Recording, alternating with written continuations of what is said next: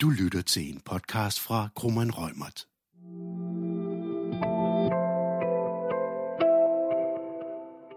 Denne podcast er sidste afsnit i Krummeren Rømerts podcastserie om designbeskyttelse. Mit navn det er Tuba Kan. Jeg er advokat hos Krummeren Rømert med speciale i beskyttelse og håndhævelse af designs og varemærker. Og jeg hedder Heidi Lindberg Andersen. Jeg er også advokat hos Krummer Rømert, og jeg har speciale i markedsføringsret og i håndhævelse af designs og varemærker. I det her tredje og sidste afsnit i vores podcast-serie om designbeskyttelse, der skal vi tale om værdien af at have en designregistrering, når man som virksomhed skal håndhæve sine designrettigheder. Vi skal se på, hvilken betydning det reelt har, at det ikke i forbindelse med selve designregistrering er blevet efterprøvet, om rettigheden rent faktisk er gyldig. Altså om kraven om, at designet det skal være nyt, og at det skal adskille sig tilstrækkeligt fra andre kendte designs, om de er opfyldt. Og så skal vi tale om den beskyttelse, som man får med sin designregistrering, hvis man sammenligner med den beskyttelse, man har efter markedsføringsloven, ophavsretsloven og varemærkeloven. Mange virksomheder, selv de virksomheder, der lever af at udvikle og skabe helt nye designs, er slet ikke opmærksomme på, at det ofte vil være lettere at stanse en designkrænkelse med et registreringsbevis i hånden, end det for eksempel vil være efter markedsføringsloven eller ophavsretsloven. Virksomhederne tror måske, at der er ikke noget reel værdi i den beskyttelse, som en designregistrering giver, eller den beskyttelse, som man alligevel har efter anden lovgivning, er den samme. I langt de fleste tilfælde er det faktisk forkert. Det kan være meget vanskeligt for virksomheder at håndhæve deres rettighed over for efterligninger og krænker, hvis de ikke har en designregistrering. Og alt efter hvilke markeder i EU efterligningerne bliver markedsført på, afhænger mulighederne lige pludselig af en national ret om ulovlig efterligning, f.eks. tysk ret, hollandsk ret og spansk ret. Og selv hvis efterligningen kun markedsføres i Danmark, er det ikke sikkert, at beskyttelsen efter markedsføringsloven eller muligvis ophavsretsloven er til noget hjælp. For eksempel fordi det krænkende produkt i forhold til en række detaljer adskiller sig fra virksomhedens design. Så som vi kort talte om i afsnit 2, jamen så er det helt særligt ved EU-designregistreringssystemet, at designmyndigheden EU IPO slet ikke tager stilling til i forbindelse med registrering af design, om det rent faktisk opfylder betingelserne for registrering. Og betingelserne for registrering, jamen det er, at designet det skal være nyt, og det skal have individuel karakter, altså det her med, at det skal adskille sig tilstrækkeligt fra allerede kendte designs. Og I praksis så betyder det jo så, at der er en risiko for, at når man som virksomhed går ud og håndhæver sin designrettighed ved hjælp af en designregistrering, jamen at den, der har krænket virksomhedens produkt, så udfordrer din designregistrering med en ugyldighedsbegæring. Og det skal man som virksomhed tænke ind i sin beskyttelsesstrategi, og det skal man altså ikke lade sig afholde fra at bruge designregistreringer. For eksempel så skal virksomheden sørge for internt at vurdere en designregistrerings styrke, og så skal man så handle derefter, når man håndterer en potentiel krænker. For at give et eksempel, jamen hvis det nu kun er delelementer af et registreret design, som virksomheden med sikkerhed ved er tilstrækkeligt forskellige fra allerede kendte designs, så bør det kun være de elementer lige præcis, som virksomheden bruger til at forfølge efterligninger. Kan du sige det med andre ord, Heidi? Ja, altså netop sagt med andre ord, hvis virksomheden har designet en lampe, hvor det kun er selve lampefoden og altså ikke lampeskærmen, som er markant anderledes end andre designs, der allerede er på markedet, jamen så bør man selvfølgelig kun bruge sin designregistrering til at forfølge produkter på markedet, som efterligner formen på netop lampefoden. Den virksomhed, der er indehaver af det registrerede design, har altid den alt overskyggende fordel, at det er krænkeren, der skal bevise, at designrettigheden ikke er gyldig. Det betyder, at hos domstolene, jamen der vil designregistrering blive lagt til grund som gyldig, med mindre at krænkeren kan dokumentere, at designet enten ikke var nyt på ansøgningstidspunktet, eller at designet ligger for tæt op af et design, som allerede var kendt på ansøgningstidspunktet. Så bevisbyrden ligger lige pludselig hos krænkeren, i stedet for den virksomhed, som vil håndhæve sine rettigheder. Ja, og så skal man også huske på, at, at det emne vil alene blive taget op, hvis krænkeren gør det gældende. Det kan jo godt være, at krænkeren slet ikke gør gældende, at designregistreringen ikke er gyldig. Jamen, så ligger man jo til grund, at, at det er den, og fortsætter ud fra det. Ja, så det er jo sådan set bare et vilkår for selve designbeskyttelsen, at designregistrering på den måde kan udfordres. Men det betyder jo på ingen måde, at selve registreringen er værdiløs. Fordi hvis man som virksomhed har sit på det tørre, og man med sikkerhed ved, at det design, som man har fået registreret, jamen det er faktisk skabt af virksomheden selv, så kan man jo i vidt omfang læne sig tilbage, fordi så vil det jo være mere eller mindre umuligt for krænkeren at bevise, at designregistreringen er ugyldig. Og resultatet bliver jo så netop, at krænkelsessagen den falder ud til virksomhedens fordel, fordi virksomhedens designrettighed består, og domstolene vil derfor håndhæve rettigheden over for krænkelsen. Heidi, hvad er så forskellen i forhold til beskyttelsen efter markedsføringsloven? Jamen, som vi talte om til at starte med, så er det jo faktisk vores indtryk, at mange virksomheder tror, at den beskyttelse, som man alligevel og sådan set helt automatisk har efter for eksempel markedsføringsloven, jamen det giver det samme rettigheder som en designregistrering. Og markedsføringsloven har som udgangspunkt to regler, som kan bruges i sager om produktefterligning. Det er reglen om god markedsføringsskik, og det er reglen om misbrug af forretningsgentegn. Men det, man skal huske på, det er, at markedsføringsloven har allerede et forskelligt afsæt fra designbeskyttelseslovgivningen. Fordi det markedsføringslovens regler beskytter mod, jamen det er illoyal adfærd på markedet. Og det vil sige, at vi har brugt markedsføringsloven i Danmark til at stoppe ulovlige produktefterligninger, fordi en ulovlig efterligning er udtryk for en illoyal adfærd, fordi man hægter sig op på nogle andres arbejde, nogle andres ressourcer og investeringer. Ja, og hvis vi sammenligner beskyttelsen med en designregistrering med beskyttelsen efter markedsføringsloven, jamen så er hensigten med en designbeskyttelse netop at fremme originaliteten og dygtigheden. Beskyttelsen går altså på produktets ydre fremtoning og dermed en reel produktefterligning. Ja, så man kan sige, at markedsføringslovens regel om god markedsføringsskik, jamen det er ikke som sådan en regel mod produktefterligning.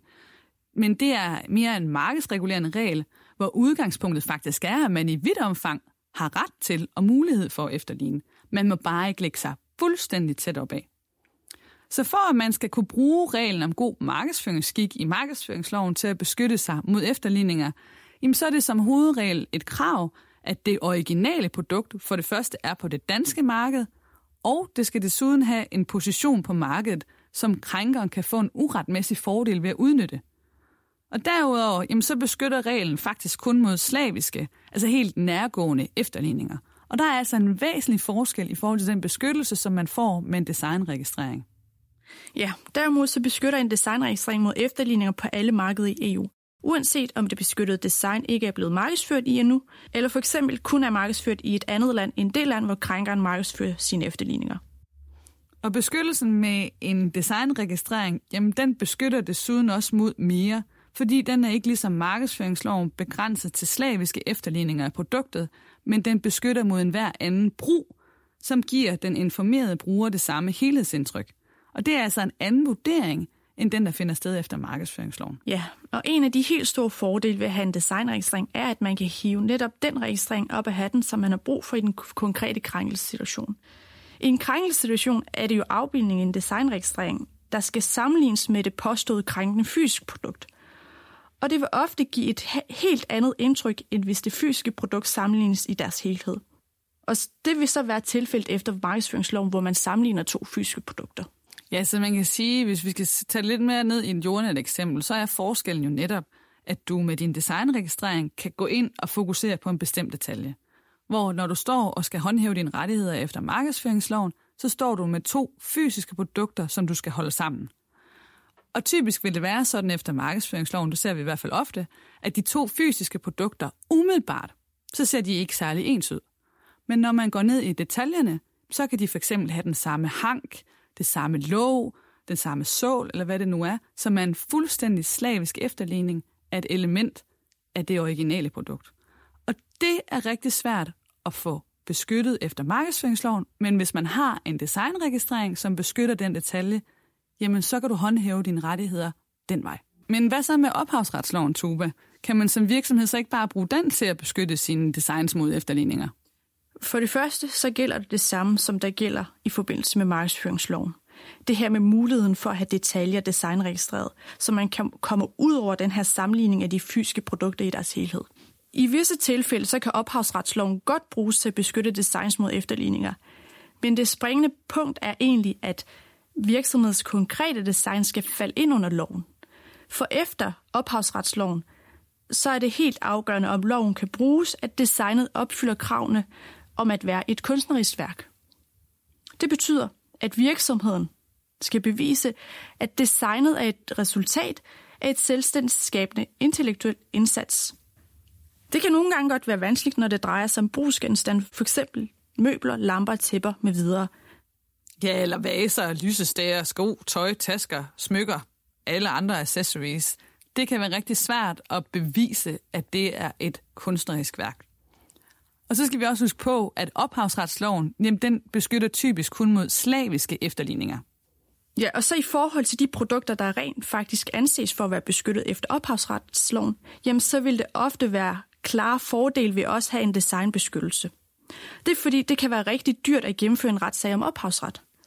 Ofte skal der nemlig foretages et syn og skøn, altså en vurdering foretaget af en ekstern fagkyndig person. Og det for at fastslå, om produktet overhovedet nyder den her ophavsretlige beskyttelse.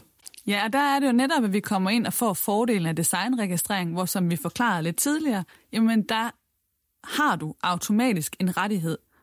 Det vil sige, at der er en formodning for, at din rettighed er gyldig. Du skal ikke til først at påvise, at du har en rettighed. Og for eksempel i en forbudssag vil det være vigtigt øh, tidsmæssigt, at man ret hurtigt kan få en afgørelse. Og så er det klart, at det ikke kun er dyrt med et syn og skøn, men også tidskrævende.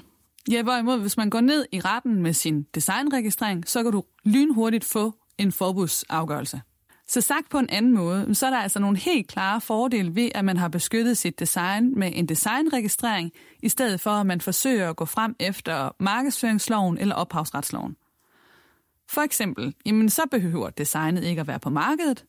Virksomheden skal ikke bevise, at designet har en position på markedet, som krænkeren kan få en uretmæssig fordel ved at udnytte, og beskyttelsen gælder ikke kun slaviske efterligninger. Så er det muligt at beskytte f.eks. For forskellige varianter af et design, også selvom man ikke selv bruger det, samt delelementer, som ikke får det samme fokus, når det ses som en integreret del af designet. Ja, altså for eksempel det her med, at man kan beskytte en særlig detalje. Præcis. Og så er det jo designet, som det er afbildet i designregistreringen, som er beskyttet, og altså hverken mere eller mindre – og det giver jo den fordel, at man kan vælge at bruge den mest relevante designregistrering. For eksempel en stregtegning i en situation, og i en anden situation et foto, som bedst viser de elementer, der er blevet efterlignet. Den største fordel er dog nok, at der er en formodning for, at designregistrering er gyldig, og det betyder jo netop, at det er krænkeren, der skal bevise, at det ikke er tilfældet. Hvilket jo står i skærende kontrast til sager efter markedsføringsloven eller ophavsretsloven, hvor vi altså starter et skridt længere tilbage. Og som den sidste fordel, jamen, så kan vi nævne, at beskyttelsen den jo automatisk gælder i hele EU. Tuba, i første afsnit i podcastserien, der talte vi jo om, at designbeskyttelse kan bruges som et uh, supplement eller et alternativ til varemærkebeskyttelse. Kan du forklare lidt mere om, hvad det egentlig har af praktisk betydning? Ja, virksomheder kan jo fx registrere deres logo som et varemærke. Beskyttelsen af varemærket gælder dog kun for de bestemte kategorier for varer og tjenester, som man har registreret det for, med mindre varemærket nyder en udvidet beskyttelse, fordi det er velkendt. Og jeg, her vil jeg sige, at der skal altså ret meget til, at et varemærke kan anses for at være velkendt. En designregistrering derimod gælder på tværs af alle kategorier. Det betyder, at man kan håndhæve sit logo, hvis det er registreret som et design inden for alle kategorier af varer og tjenestydelser, og dermed forhindre andre i at bruge lignende logo inden for en helt anden branche. Kan du komme med nogle eksempler, Heidi? Jo, Tuba. Øhm, jamen, hvis jeg skal give et eksempel, så kan det jo for eksempel være, at man har en møbelvirksomhed, som har registreret sit øh, varemærke inden for møbelkategorien. Men hvis den møbelvirksomhed også har registreret sit logo som en designregistrering, jamen så kan møbelvirksomheden faktisk forhindre, at nogen i en helt anden branche, for eksempel en VVS-virksomhed, at de bruger det samme logo for deres virksomhed. Det kan man forhindre gennem designsystemet, men det kan man altså som udgangspunkt ikke forhindre gennem varemærkesystemet.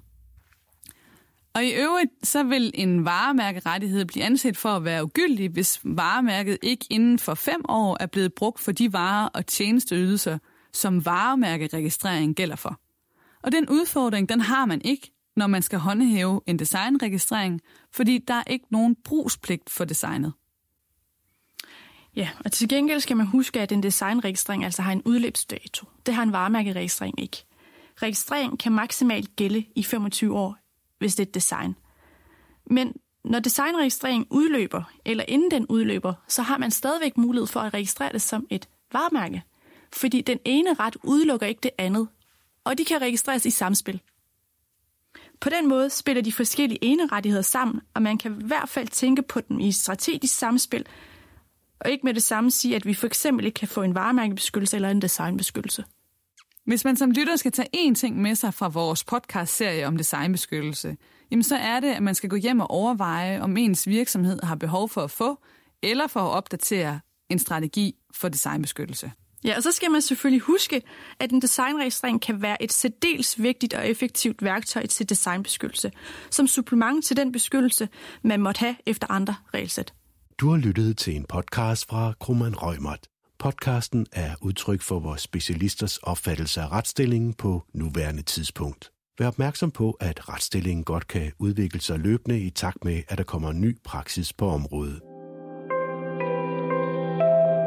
Hvis du ønsker at vide mere om emnet, så kan du tilmelde dig vores nyhedsbreve eller finde mere indhold på vores lønningscenter på grummanrøgmert.com. Du er også velkommen til at kontakte vores specialister.